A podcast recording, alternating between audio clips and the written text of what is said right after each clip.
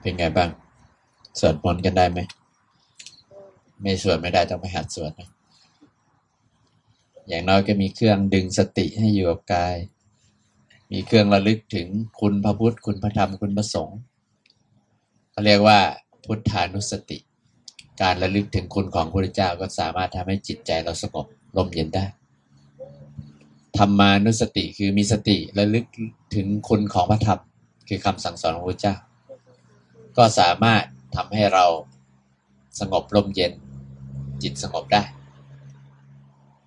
ระลึกถึงคุณพระสงฆ์คือสังขานุสติ ก็สามารถทำให้เราเนี่ยสงบใจสงบได้เนี่ยคุณของพระรัตนตรัยถ้าใครระลึกถึงแล้วขนพองขนลุกขนพองเนี่ยแสดงว่าเราสัมผัสได้ถึงคุณของพระพุทธพระธรรมพระสงฆ์ ทุกครั้งที่เรากระวนกระวายใจใช่ไหมมีความเดือดเนื้อร้อนใจ เราเลยได้กราบพระ เราได้ไหว้พระ คือพระพุทธรูปเนี่ย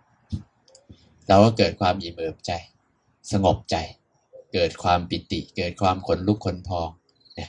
เขาเรียกว่าคุณของพระพุทธเจ้า บางครั้งท้อแท้ใจ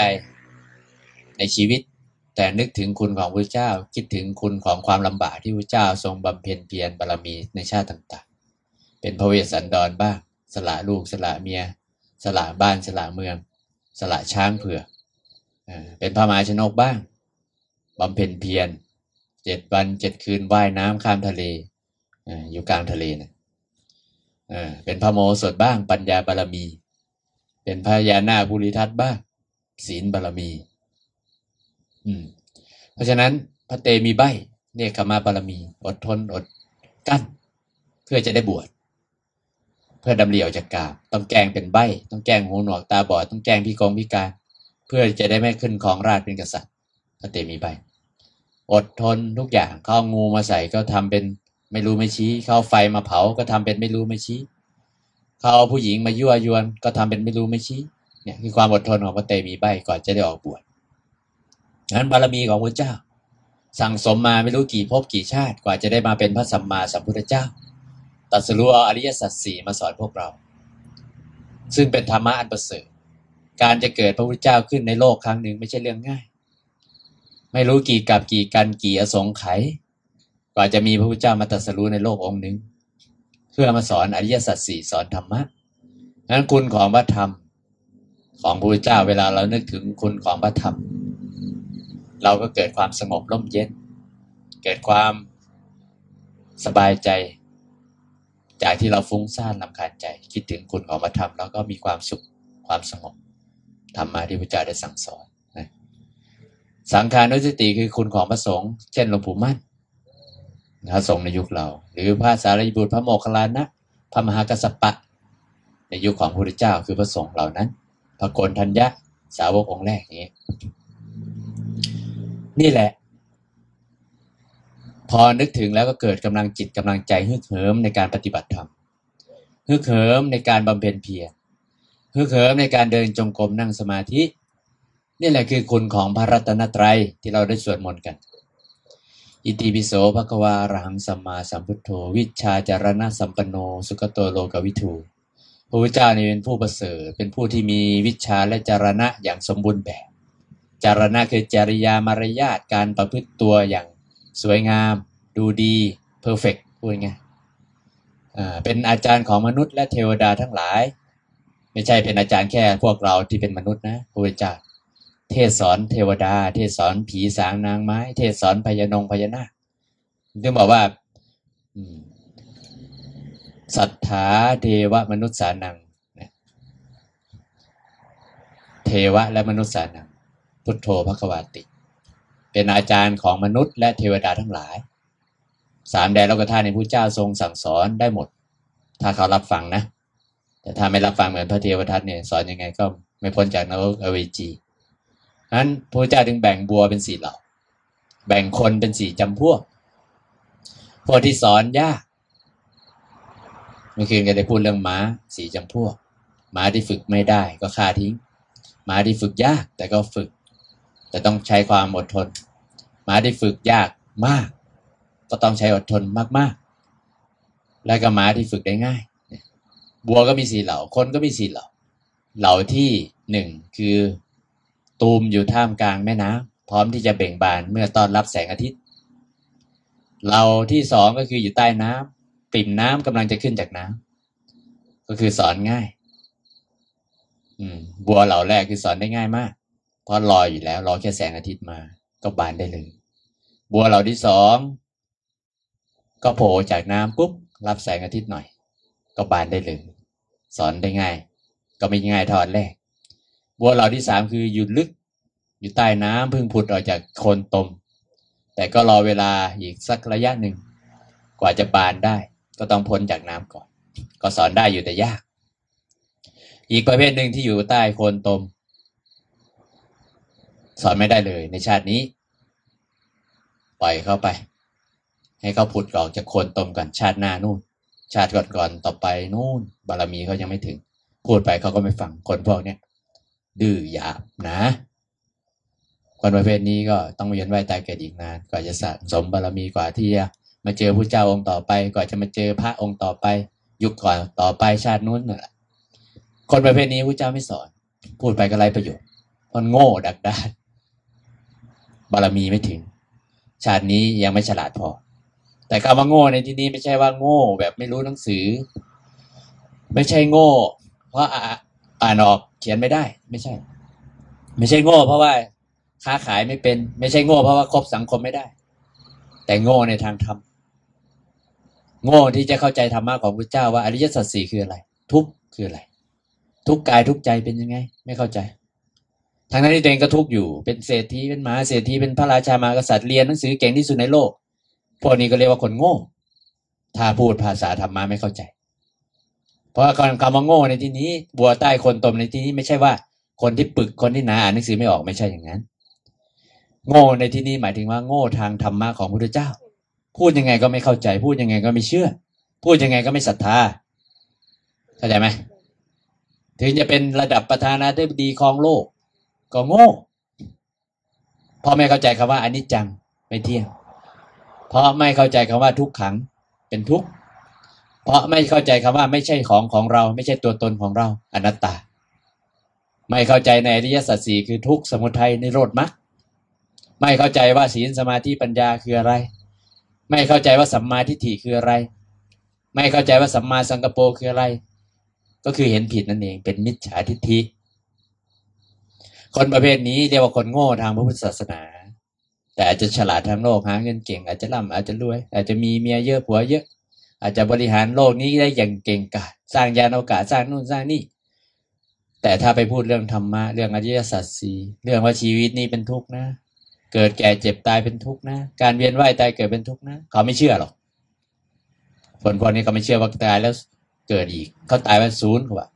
ตายแล้วมันศูนย์ ความดีไม่มีจริง ความชั่วไม่มีจริง ก็เกิดแค่กฎหมายทางสังคม ให้ดำรงอยู่แค่นั้นแหละ นรกไม่มีจริง สวรรค์ไม่มีจริง ตายแล้วศูนย์ร่างกายของมนุษย์ก็แค่นั้น ตายแล้วก็ไปสู่อ่าก้อนเนื้อก้อนธาตุสสารมันก็คิดอย่างนั้นพวกวิทยาศาสตร์ หรือพวกที่ไม่เชื่อเรื่องโลกหน้า ไม่เชื่อเรื่องการเวียนว่ายแต่เกิดเนี่ยพวกนี้เขาเรียกว่าโง่อย่าไปสอนอย่าไปพูด ไม่มีประโยชน์ แต่คนที่จะสอนได้ คนที่จะสอนได้ง่ายคือคนที่เห็นทุกข์คนที่มีความทุกข์มากๆ คนที่อยากออกจากทุกข์คนที่ไม่อยากกลับมาทุกข์คนประเภทนี้เนี่ยเป็นคนที่เหมือนบัวที่กำลังจะบาน อยู่บนผิวน้ำคนประเภทนี้เนี่ยที่บอกว่าตัวเองเป็นทุกข์รู้จากทุกข์อยากออกจากทุกข์คนประเภทนี้สอนได้ง่ายที่สุด คนที่มีความสุขนี่สอนได้ยากที่สุด เพราะมันสุขอยู่แล้ว ไม่รู้ว่าจะไปดับทุกข์เพื่ออะไร เพราะไม่เห็นว่าโลกใบนี้จะมีความทุกข์ตรงไหน มองไปตรงไหนก็สุขมองไปตรงไหนก็สบาย มองไปตรงไหนก็ร่ำก็รวย มองไปตรงไหนก็มีกินมีใช้ ส่วนมากคนประเภทนี้ไม่ทุกข์ไม่รู้จักทุกข์แต่กำลังทุกข์อยู่นะ ทุกข์เพราะความแก่ ทุกข์เพราะความเจ็บไข้ได้ป่วย ทุกข์เพราะความตายอยู่ดีสุดท้ายแล้วก็มีห่วง มีเยอะก็ห่วงมาก ไม่อยากตายอยากสมบัติเหล่านั้นก็เป็นทุกข์อีกอยู่ดี แต่เขาไม่รู้จักว่านั่นคือทุกข์พระพุทธเจ้าถึงแบ่งคนเป็นสี่ประเภท เราสี่เราสี่กอ และการปฏิบัติธรรมก็แบ่งเป็นสี่แบบ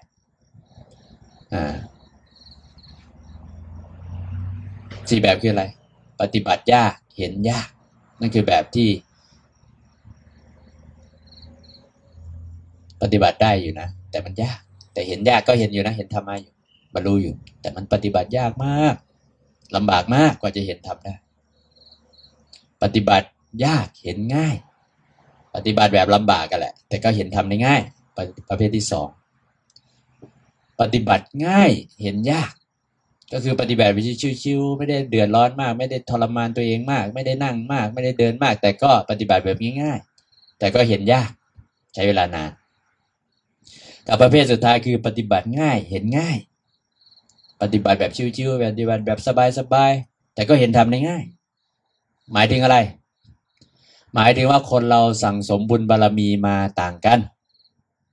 ที่ชาตินี้บอกว่าปฏิบัติง่ายเห็นง่าย เพราะทำมาเยอะลำบากมาเยอะในชาติก่อนๆชาตินี้ก็เลยง่าย อธิษฐานมาอย่างนั้นเห็นง่าย บางคนทำมากลางๆ ชาตินี้ก็เลยมาทำเยอะหน่อย แต่ไม่เยอะมาก แต่ก็บรรลุได้ บางคนไม่ได้ทำมาเยอะเลยทำมาน้อยมาก ก็เลยปฏิบัติยากเขียนยาก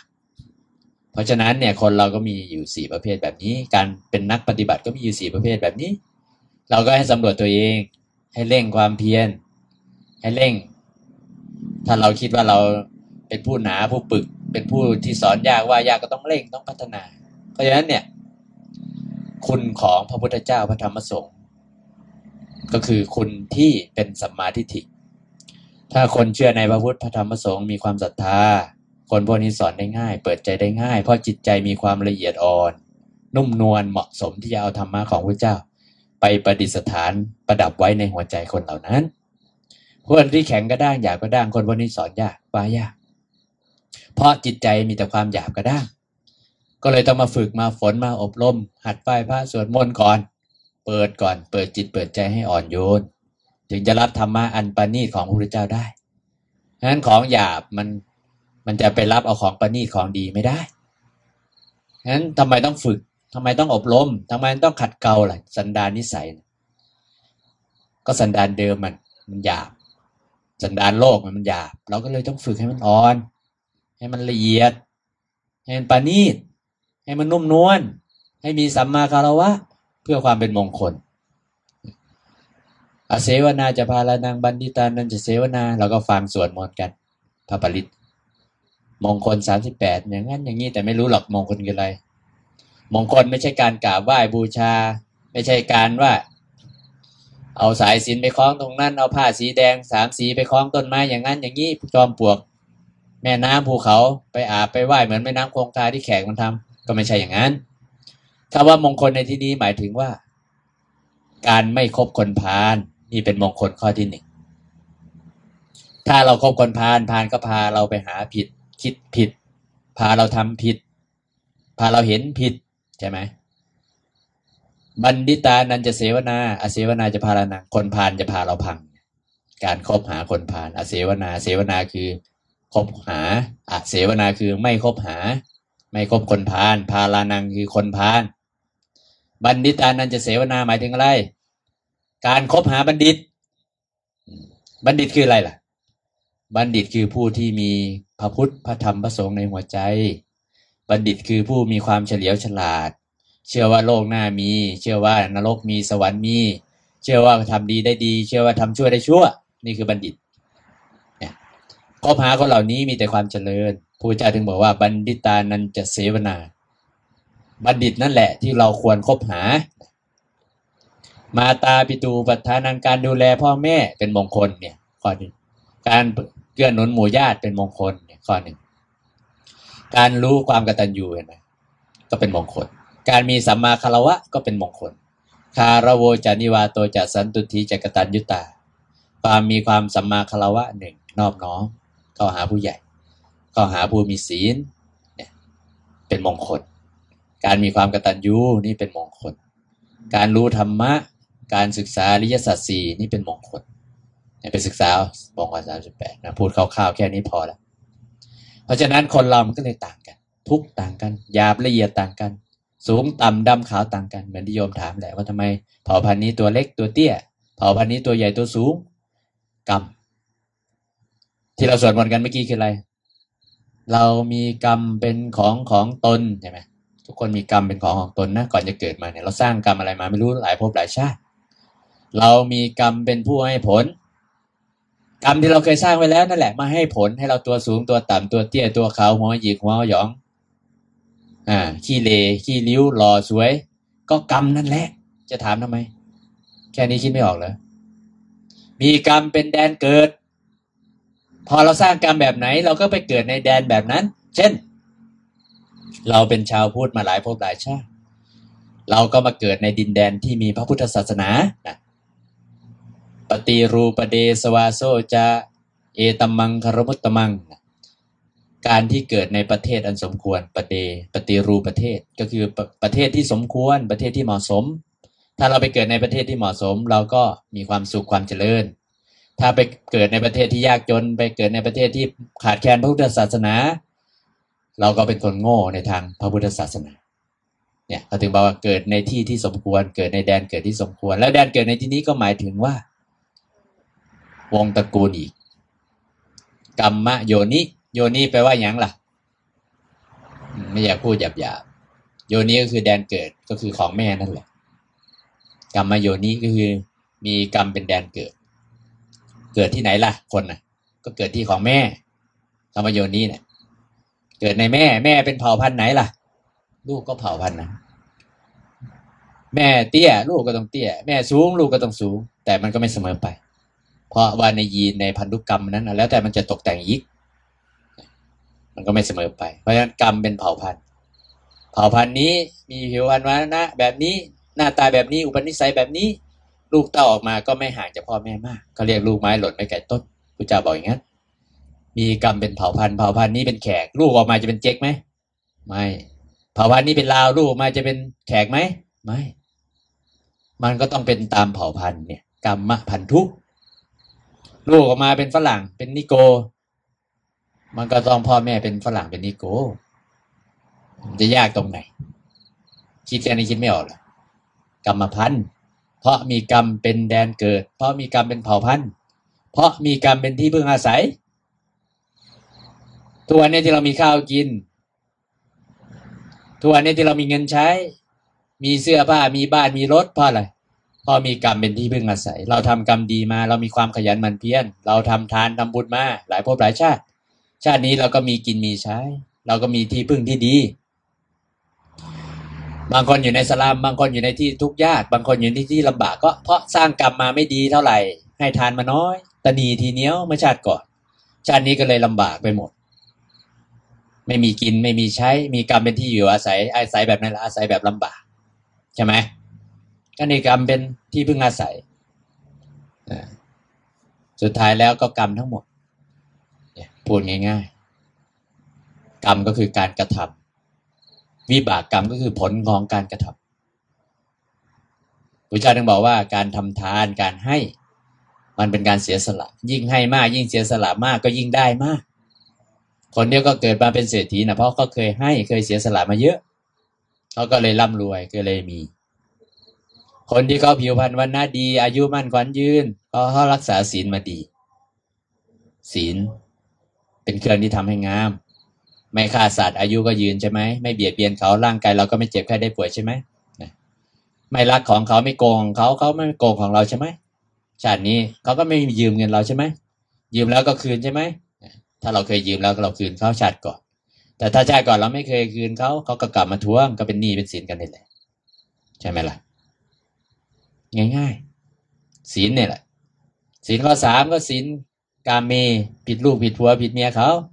เกิดมาก็ไม่สมประกอบทางความรัก ไม่สมประกอบทางเพศ ไม่สมประกอบทางจิตใจเกี่ยวกับความรัก มีใครมาพัดภาค มีใครมาแย่งของเราตลอดเวลา หรือไม่สมหวังในความรักนั่นแหละ ก็คือศีลข้อสามมูสาวาทประทุษร้ายด้วยวาจา พุทธสาวาทการเสียดสีคนอื่น การเบียดเบียนนินทาการพูดโกหก การพูดเพ้อเจ้อการพูดสอดเสียดเน็บแนม สิ่งเหล่านี้นะเป็นกรรมทั้งหมด ไม่สำรวมวาจา ทีนี้เราก็ต้องมารับกรรมเคยพูดไม่ดีกับคนอื่น เคยโกหกคนอื่น คนอื่นก็กลับมาพูดไม่ดีกับเรา มาโกหกเรา แค่นั้นแหละง่ายง่ายศีลข้อที่สี่ ศีลข้อที่ห้าสุรายาเสพติดต่าง ๆ ของมึนเมา มันก็เป็นทำให้จิตใจเราไม่มีสติสัมปชัญญะ สมองเราไม่ได้อยู่กับปัจจุบัน สมองเราก็อยู่ในโลกของจินตนาการโลกของการกล่อมประสาทยาเหล่านั้นที่เราเคยกินเคยใช้ เคยเสพเคยสูบ มันก็ทำร้ายร่างกาย การทำร้ายร่างกายตัวเองก็เป็นบาปอืม ทีนี้พอมึนเมามาก็ผิดศีลอีกสี่ข้อได้ง่ายมากฆ่าคนก็ง่าย เบียดเบียนคนอื่นก็ง่ายลักทรัพย์ก็ง่าย โกงก็ง่ายผิดลูกผิดเมียก็ง่ายโกหกก็ง่าย เพราะเมานั่นไม่มีสติสัมปชัญญะก็ศีล สติปัญญาเกิดจากอะไรทำไมชาตินี้คนบางคนฉลาด บางคนโง่ บางคนไม่ฉลาด ก็มาจากการภาวนา ชาติก่อนๆเราเคยเจริญภาวนาเราเคยนั่งสมาธิเคยสวดมนต์ไหว้พระ เคยวิปัสสนากรรมฐาน เคยทำบุญโดยการให้ความรู้คนอื่น ชาตินี้เราก็เลยมีความรู้เยอะ เราก็เลยมีบุญกุศลทำให้เราฉลาดเนี่ยเห็นไหมงานทานศีล ภาวนาสามอย่างเนี่ย มันก็อยู่ในมรรคองแปดที่พระเจ้าสอนนั่นแหละถ้าเราทำดีได้สามอย่างครบ เกิดมาชาติหน้าก็สมบูรณ์แบบ ถ้าทำไม่ดีศีลบกพร่อง เกิดมาอาจจะฉลาด แต่ว่าร่างกายไม่สมประกอบอพอศีลไม่ดี บางคนอาจจะรวยแต่ร่างกายขี้เหร่ เพราะว่าเคยทำทานมาเยอะ แต่ไม่ค่อยรักษาศีลอ่าบางคนทั้งรวยด้วย ทั้งหน้าตาดีด้วย แต่ไม่ฉลาดเท่าไหร่ เพราะไม่ค่อยได้ภาวนามางนั้นทานศีลภาวนาก็ส่งเสริมให้เรา มีความสมบูรณ์แบบในของร่างกายและจิตใจเนี่ยคือธรรมะง่าย ๆ พื้นฐานเลยนะ พื้นฐานเลยง่าย ๆ ไม่ได้พูดถึงเรื่องวิปัสสนากรรมฐานไม่ได้พูดถึงเรื่องนั่งสมาธิอะไรนั่นง่ายๆพอจะเข้าใจไหมล่ะทีนี้ พวกเราไม่เคยเห็นคุณของพระสงฆ์หรอก คนไทยมันมีพระเยอะ พอมีพระเยอะก็เห็นพระเยอะ ก็เลยไม่เห็นคุณค่า ถ้าเราไปอยู่อินเดียมานาตมาเนี่ยมองไปก็มีแต่แขก มองไปก็มีแต่ฮินดู มองไปก็มีแต่อิสลาม มองไปก็มีแต่ศาสนาอื่น นักบวชในศาสนาอื่น ไว้ผมยาวลุงลังเป็นฤาษีไว้หนวดไว้เขา มองหาพระภิกษุในศาสนาพุทธไม่มีโยมจะรู้คุณค่าเลยโอ้อยากใส่บาตรก็ไม่มีพระให้ใส่บาตรอยากจะกราบพระสงฆ์ก็ไม่มีพระสงฆ์ให้กราบอยากจะทำบุญอยากจะสวดมนต์ขึ้นบ้านใหม่ อยากจะมาสวดศพ อยากจะเผาศพ อยากจะนั่นจะนี่นู่น ไม่มีพระให้ทำพิธีกรรมนั่นแหละคือประเทศที่ไม่สมควรการไปอยู่ในประเทศที่ไม่สมควรเช่นเมืองนอกอย่างยมจะว้าเหวมากเลยว่า มันไม่ใช่บ้านเราเมืองเรา พอโยมเห็นพระสักองค์หนึ่ง ถึงจะเป็นพระไทยพระมหานิกายพระธรรมยุทธ์พระป่าหรือไม่ป่าก็ช่างถ้าโยมเห็นพระสักองเดินผ่านมาเชื่อไหมว่าโยมจะรีบวิ่งไปทัก ไปกราบไปไหว้ถึงเบาวันนั้นจะเรียบร้อยหรือไม่เรียบร้อยก็ช่างเพราะมันเห็นคุณค่าตอนนี้มันขาดแคลนศาสนาพุทธเนี่ยล่มสลายไปจากอินเดียเนี่ยเขาขาดแคลนมาก ทุกวันเนี่ยเขาพยายามฟื้นฟูเขาเห็นพระสงฆ์เนี่ยเขาเห็นพระไทยไปเนี่ยเขาปลื้มเขาปิติเขาประกาศมาไหว้เขามาแตะเอาเท้านะ เอาหน้าผากมาแตะถึงเท้าเลยนะเขาศรัทธามาก แต่คนใดเราเนี่ยมันหยาบมันก็ด้างมันเห็นพระมันก็เลยด่าพระ มันอยู่กับพระมาก มันก็เลยไม่เห็นคุณค่าของพระสงฆ์บางคนเนี่ยไปทำงานถึงเมืองนอกเมืองนา ถึงอเมริกาถึงอิตาลีถึงสวีเดนยุโรปไม่ได้ทำบุญมาเป็นสิบปี ไม่ได้บุญมาสามสี่ห้าปี พอเห็นพระไทยเห็นพระพม่าแค่นั้นแหละโอ้ดีใจรีบไปทำบุญรีบไปกราบรีบไปไหว้รีบไปทักทาย ดีใจข้าน้อยไม่ได้เห็นพระมานานแล้ว มาอยู่เมืองนอกเมืองนาเป็นห้าปีสิบปีเพิ่งได้เห็นพระเพิ่งได้ใส่บาตรใส่ใส่บาตรทำบุญโอ้รีบเอาของไปใส่บาตรรีบเอาของไปถวาย เนี่ยพวกเราเนี่ยมันประมาทเหลือเกินคนไทย ประมาทเหลือเกินประมาทว่าตัวเองมีพระเยอะก็เลยเลือกได้ แต่บ้านอื่นเมืองอื่นที่เขาไม่มีพระเขาเลือกไม่ได้ อยากจะได้พระสักคนหนึ่งก็ไม่มี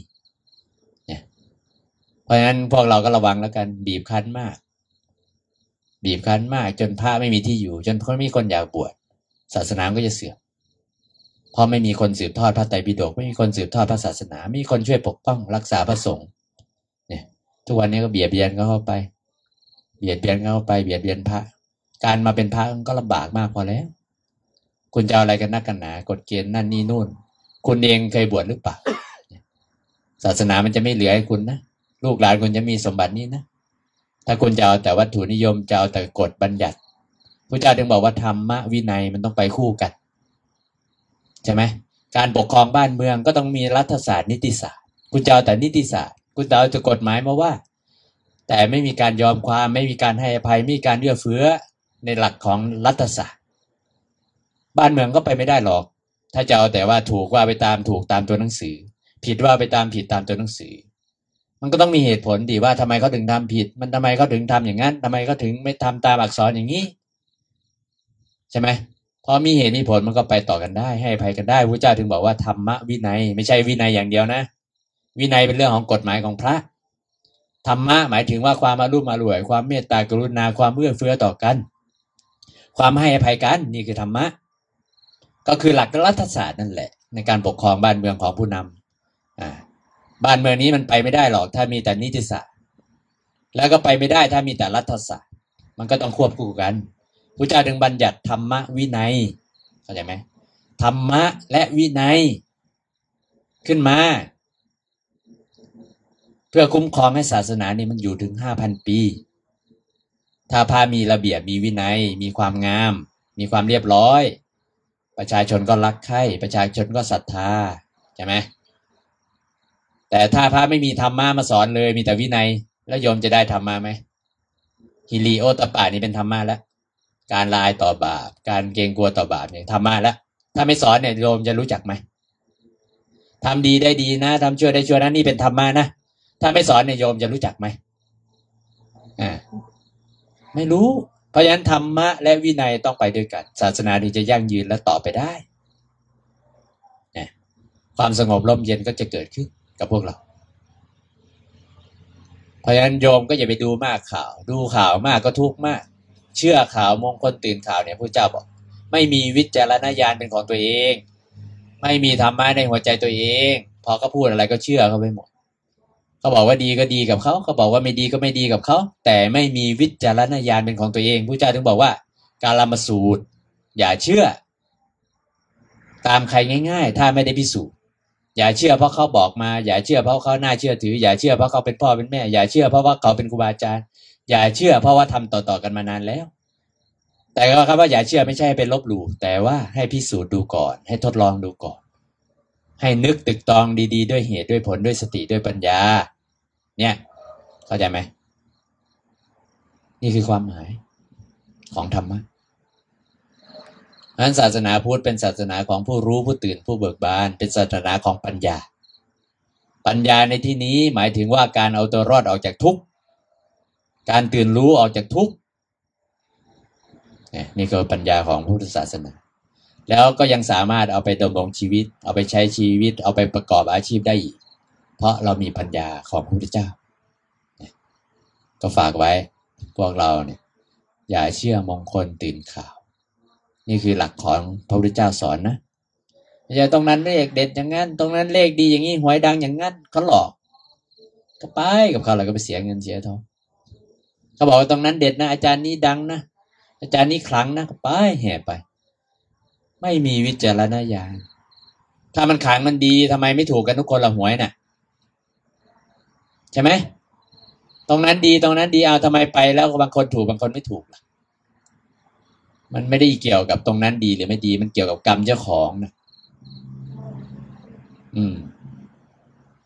บูชาสิ่งนี้แล้วจะดีจะเจริญรุ่งเรืองอ้าแล้วก็บูชาเหมือนกันอะเช่ามาจากที่เดียวกันอะ แต่ทำไมคนหนึ่งบูชาแล้วก็ยังจนเหมือนเดิม คนหนึ่งบูชาแล้วรวยอะมันไม่ได้เกี่ยวกับตัวนั้น มันเกี่ยวกับว่าคุณทำบุญอะไรมาชาติก่อนทำดีมาเยอะแค่ไหนทำทานมาเยอะแค่ไหน ผลกรรมก็ให้คุณ ก็ให้ผล ถ้าทำกรรมไม่ดีมาผลกรรมก็ให้ผล เพราะฉะนั้นมันไม่เท่ากันหรอก กรรมของแต่ละคน สูงต่ำดำขาวไม่เท่ากัน อืมรวยจนไม่เท่ากัน เพราะกรรมมันสร้างมาไม่เท่ากัน แล้วโทษใครก็โทษเจ้าของ ความยุติธรรมนั่นแหละคือความที่มันเป็นธรรมชาติตามความเป็นจริงนั่นคือความยุติธรรมแล้วคุณก็คุณทำชั่วมา คุณก็ได้รับผลชั่ว คุณทำกรรมดีมาคุณก็ได้รับผลดี นั่นแหละมันยุติธรรมแล้วในกฎแห่งกรรมเพราะฉะนั้นคำว่ายุติธรรมในโลกปัจจุบันเนี่ยเรียกร้องกัน จะให้คนตัวสูงเท่ากันเหรอนั่นคือยุติธรรมใช่ไหมจะให้คนใส่เสื้อผ้าเหมือนกันใช่ไหมนั่นคือยุติธรรม ให้คนขี่รถชนิดเดียวกัน อ่า ให้คนกินข้าวแบบเดียวกัน นั่นคือยุติธรรมใช่ไหมมันก็ไม่ใช่อย่างนั้น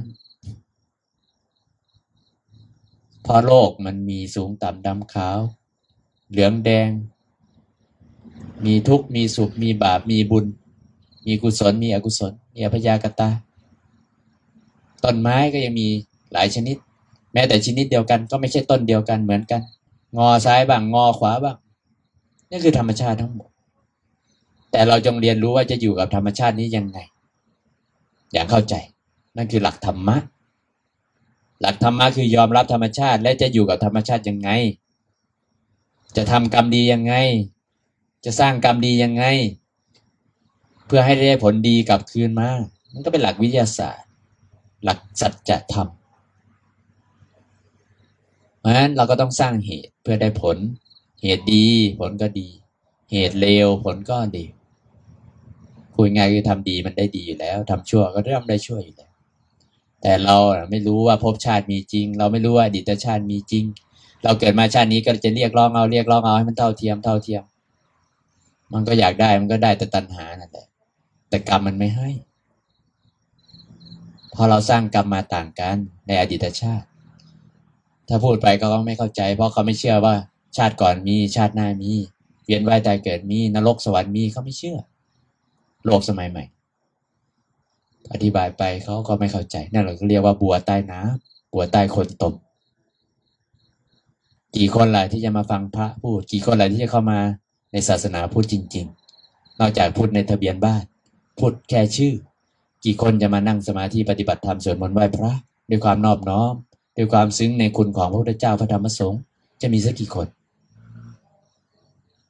คนเหล่านั้นเรียกว่าคนที่มีทุลีน้อย มีความมีความละอายมาก มีความเกรงกลัวต่อบาปมากพูดง่ายคือมีสติมีปัญญาทางธรรมมาก คนเหล่านี้จะเข้าหาพระธรรม เข้าหาพระพุทธเจ้า เข้าหาพระสงฆ์จะไม่ประมาทในพระสงฆ์เพราะถ้าหมดพระสงฆ์เนี่ยใครจะมาสั่งสอน คนมันเท่ากันหมดนะศีลห้าเท่ากันหมดกากันลงเลยพอกากันไม่ลงทิฏฐิมานะก็ท่วมหัว พอทิฏฐิมานะท่วมหัวมันจะสอนกันได้ยังไงธรรมะของพระเจ้าไม่ใช่ของหยาบนะ มันของละเอียดอ่อนประณีตลึกซึ้งถ้าจิตหยาบหยาบมันก็ได้แค่ธรรมะหยาบหยาบนั่นแหละแต่จะเอาธรรมะอันละเอียดอ่อนลึกซึ้งที่จะมาทำลายกิเลสอันละเอียดอ่อน มันทำไม่ได้ กิเลสมันก็มีหลายระดับ แบบหยาบแบบกลางแบบละเอียด กิเลสหยาบหยาบธรรมะแบบหยาบหยาบก็ชำระได้อยู่ การปฏิบัติแบบหยาบหยาบก็ชำระได้ กิเลสแบบกลางๆธรรมะแบบหยาบหยาบชำระไม่ได้ ต้องเป็นธรรมะขั้นลยขั้นกลางๆแล้วกิเลสมันละเอียดมาก ก็ต้องใช้ธรรมะแบบละเอียดมาก ปฏิบัติแบบละเอียดมาก ความเพียรมาก ลึกซึ้งมาก ถึงจะทำลายกิเลสอันละเอียดได้ เข้าใจไหมแล้วธรรมะแบบละเอียดเนี่ยสามารถทำลายกิเลสหยาบๆก็ได้ กิเลสกลางๆก็ได้ กิเลสละเอียดก็ได้ แต่ธรรมะหยาบๆชำระกลางไม่ได้ชำระกิเลสแบบกลางๆหรือกิเลสแบบละเอียดไม่ได้ฉะนั้นทำไมเราต้องฝึก ก็ฝึกเพื่อให้มันละเอียด รอบรู้ในธรรม รอบรู้ในกองสังขารเพื่อไปทำลายกิเลสอันละเอียดอันหยาบ อันเป็นกลางๆเข้าใจไหมทำไมเราทุก บางอย่างเราวางได้ง่าย ก็มันหยาบทำไมทุกบางอย่างวางได้ยาก ก็มันกลางขึ้นมาทำไมทุกบางอย่างวางได้ยากมาก ก็มันละเอียดมากนั้นความเพียรมันก็ต้องมากตามโยมจะซื้อของแพงๆเนี่ยโยม ยกตัวอย่างง่ายๆ โยมอยากได้รถแบบถูกๆ โยมหาเงินยากไหม ไม่ยากเพราะหาน้อย ซื้อแบบถูกๆ แต่ถ้าโยมอยากได้รถแบบคุณภาพปานกลาง โยมต้องหาเงินเพิ่มใช่ไหมต้องขยันเพิ่มใช่ไหมถ้าไม่ขยันเพิ่มมันจะได้เงินแบบกลางๆ มาซื้อรถแบบกลางๆไหมก็ไม่ได้ แต่ถ้าอยากได้รถหรูรถแพงรถดีที่สุดพรีเมียม โยมก็ต้องขยันเพิ่มขึ้นไหมเพื่อหาเงินมาซื้อรถพรีเมียม จริงไหม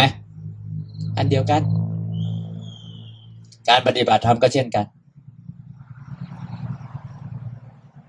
ทำมากได้มากทำน้อยได้น้อย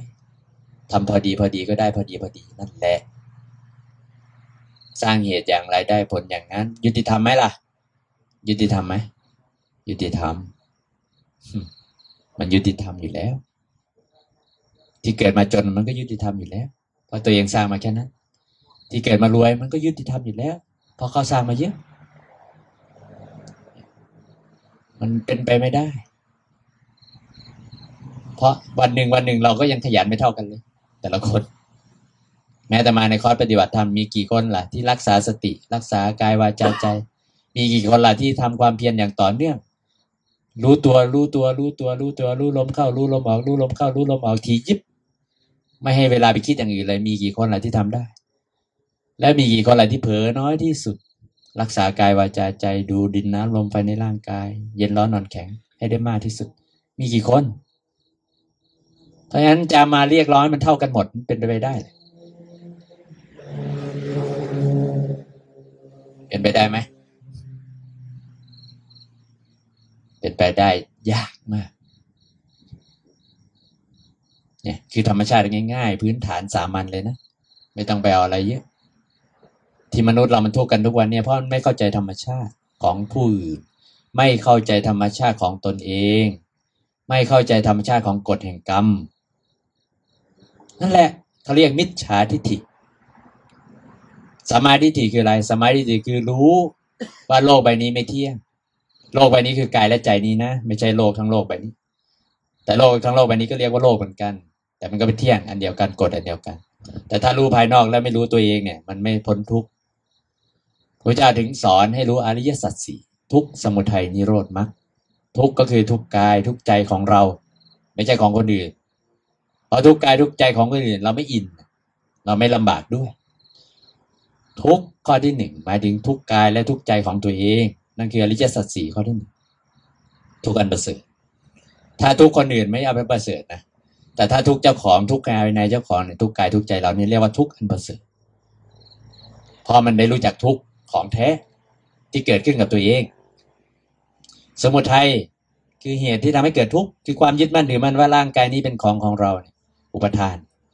มันก็เลยเกิดตัณหาว่าเอออยากให้กายเราเป็นอย่างนั้น อยากให้กายเราสวยอย่างนี้หล่ออย่างนู้นสูงอย่างนั้น ผิวอย่างนี้ อยากได้รูปรสกลิ่นเสียงแบบนั้นแบบนี้ อยากได้ความรู้สึกอารมณ์ดีๆ แบบนั้น ความรักแบบนี้ความอบอุ่นแบบนู้นนะการมาตัณหาภาวะตัณหาวิภาวะตัณหาเกิดขึ้น ความไม่อยากได้ในอารมณ์ต่างๆ ความไม่อยากได้ในรูปรสสิ่งเสียงต่างๆ ความไม่อยากได้อะไรเลย นั่นก็เป็นวิภาวะตัณหาที่เกิดขึ้น เห็นไหมก็นี่แหละคือสมุทัยเหตุที่ทำให้เกิดทุกข์เพราะอะไร ก็เพราะมันหลงว่านี่เป็นตัวเป็นตน เป็นกายของเราเป็นใจของเรานั่นเองมันไม่เห็นว่านี่เป็นธาตุสีดินน้ำลมไฟมันไม่เห็นว่านี่เป็นของทิ้งเราไม่เห็นว่านี่คือสิ่งของชั่วคราวที่เป็นอนิจจังทุกขังนัตตาที่อาศัยอยู่แค่ชั่วคราวไม่มีตัวตนที่แท้จริง ถ้าแยกชิ้นส่วนออกมาแล้วเนี่ย มันก็เป็นธาตุดินธาตุน้ำธาตุลมธาตุไฟภายในนั่นคือสมุทัย เพราะความไม่เข้าใจเรียกว่าอาวิชชา มิจฉาทิฏฐิทีนี้ทำยังไงถึงจะเข้าใจ ก็ต้องไปเจริญสติสมาธิปัญญา ต้องเห็นถูกก่อนคือสัมมาทิฏฐิมักมีองค์แปดพอเห็นถูกว่าอ๋อนี่ไม่ใช่ตัวตน ไม่ใช่สัตว์ ไม่ใช่เราไม่ใช่เขานะเป็นแค่ธาตุเป็นแค่ของทิ้งเป็นของเน่าสลายยืมมาใช้จากธรรมชาติก็ต้องคืนสู่ธรรมชาติ ไม่มีตัวตน ไม่มีเราที่แท้จริงนะ เป็นอนิจจังนะไม่เที่ยงนะ เป็นทุกข์ด้วย ในขณะที่ใส่อยู่ เป็นอนัตตาไม่ใช่ของเราด้วยนะสมาธิฏฐิเกิดขึ้น เห็นว่าเป็นอสุภะไม่ใช่สุภะถ้าสุภาพแปลว่าเห็นว่าสวยว่างามว่าหล่อแต่อสุภะหมายถึงว่าเห็นว่าไม่สวยไม่งามไม่หล่อไม่หอมเหม็นเนี่ยอสุภะนั่นคือสัมมาทิฏฐิเชื่อว่าทำดีย่อมได้ดีทำชั่วย่อมได้ชั่ว เชื่อในคุณของพระพุทธเจ้าพระธรรมสงฆ์นี่เรียกว่าสัมมาทิฏฐิพอมีสัมมาทิฏฐิแล้ว เห็นถูกแล้ว รู้ถูกแล้วจำถูกแล้ว ก็ต้องคิดถูก คิดถูกนี่เรียกว่าสัมมาสังกปรดำริถูก เห็นถูกก็ต้องคิดถูก แต่ถ้าเห็นผิดจำผิดก็ต้องคิดผิด เพราะมันใช้ความจำมาคิดใช่ไหมล่ะ แต่นี่เราเห็นถูกแล้วเราจำถูกแล้ว เราก็ต้องคิดถูกสัมมาวาจาพูดถูกสัมมาชีโวอาชีพถูกต้องสัมมากัมมันโตการงานถูกต้องสัมมาวายาโมขยันหมั่นเพียรในสิ่งที่ถูกต้อง คือขยันเพื่อจะออกจากทุกข์ขยันเพื่อจะเจริญภาวนา ขยันเพื่อจะเจริญสติ ขยันเพื่อจะรู้ความจริง ก็คือศีลสมาธิปัญญา สุดท้ายก็มีอะไรสัมมาสติสัมมาสมาธิ มีสติระลึกรู้ตลอดเวลาว่านี่ไม่ใช่เรานะ มีสติระลึกรู้ว่านี่คือเย็นร้อนอ่อนแข็งนะ ดินน้ำลมไฟนะ มีสติระลึกรู้อยู่ตลอดเวลาว่ากายนี้เนี่ยเป็นของไม่เที่ยงเกิดดับ แตกสลายนะเนี่ยเรียกสัมมาสติ กายเวทนาจิตทำให้มันเพียรอยู่ในนี้ตลอดเวลา มันพิจารณาอยู่ตลอดเวลามีสติอยู่ในกาย อยู่ในเวทนาคือความรู้สึก อยู่ในจิตผ่องเศร้าเศร้ามองผ่องแผ้วเศร้ามองเนี่ยที่อยู่ในกลางอกหลังแล้วก็มันพิจารณาในธรรมะทั้งหลายทั้งปวงก็คือรูปกับนามนี่แหละกายกับใจนี่แหละ ว่าเป็นของไม่เที่ยง ไม่ใช่ตัวตน ไม่ใช่สัตว์ ไม่ใช่เรา ไม่ใช่เขา ไม่ใช่บุคคล เป็นสัจวัฏฏะนั่นแหละ พอพิจารณาอย่างนั้นแล้วเนี่ยมรรคมีองค์แปดสมบูรณ์ พอมรรคมีองค์แปดสมบูรณ์นิโรธก็เกิดขึ้น นิโรธหมายถึงว่าทุกข์มันดับไป อาการที่ทุกข์มันดับไปเนี่ยเรียกว่านิโรธเข้าใจไหมนั่นแหละอริยสัจสี่ทุกข์สมุทัยนิโรธมรรคนี่ เพราะฉะนั้น ศาสนาของพระพุทธเจ้าก็เลยได้เกิดขึ้น ในคืนที่พระเจ้าตรัสรู้อริยสัจสี่พระเจ้าก็เลยได้ปล่อยวางธาตุสี่ขันห้าคืนสู่ธรรมชาติในวันนั้นแหละ แต่ท่านยังไม่ได้ตายนะ แต่แค่ท่านปล่อยวาง ปล่อยวางด้วยความรู้แจ้ง ด้วยความตื่นรู้เรียกว่า สัมมาสัมโพธิญาณได้เกิดขึ้น ภาษาอินเดียก็เรียกว่าโพโพธิหรือบุตธะพุทธะหมายถึงผู้ตื่น แต่โพธิหมายถึงตื่นรู้โบดีโบดี ภาษาอังกฤษก็ว่า enlighten enlightenment ก็คือ การตื่น การตรัสรู้การเข้าใจความจริง เรียกว่า enlightenment แต่ผู้ตื่นเขาเรียกว่า awakened one ผู้ตื่นก็คือพุทธะเนี่ยแปลออกมาเป็นภาษาอังกฤษ awakened one นี่คือตื่น ตื่นรู้แล้ว เห็นไหมก็มีอย่างนี้เอาฟังคร่าวๆพอมาสังเขปนะก็ฝากไว้แค่นี้แหละ ใครมีคำถามอะไรถาม ไม่มีก็จะได้ไปเดินโยงกลมกัน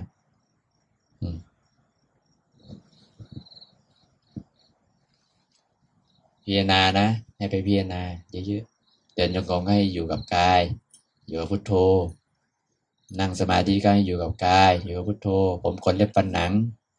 เนื้อเย็นกระดูกอย่าออกนอกนี้ถ้าออกนอกนี้เนี่ยเป็นเหตุให้เกิดทุกข์หมด นี่การฝึกสติปัฏฐาน การฝึกภาวนา ฝึกปฏิบัติธรรม